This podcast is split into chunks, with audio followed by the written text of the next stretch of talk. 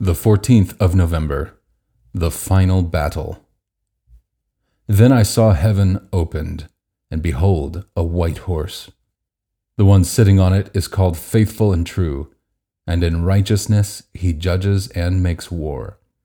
Revelation 19:11. The final pages of the book of Revelation are as dramatic as they are solemn. We are given a wonderful picture of the Lord Jesus coming from heaven like a mighty warrior. Jesus is described by words we come across in earlier chapters of the book. He is the only one who is rightly called King of Kings and Lord of Lords. Verse 16.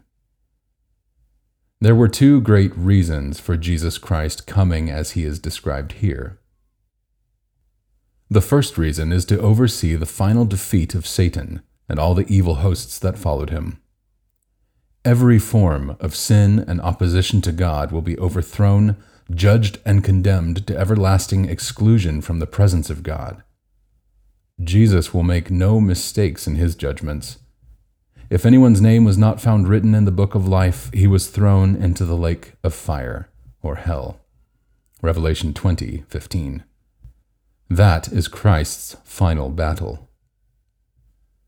The second reason for Jesus coming, as he is described here, is to assure all those who love and follow him that no matter what they have to go through here on earth, they will never be forgotten or overlooked by God.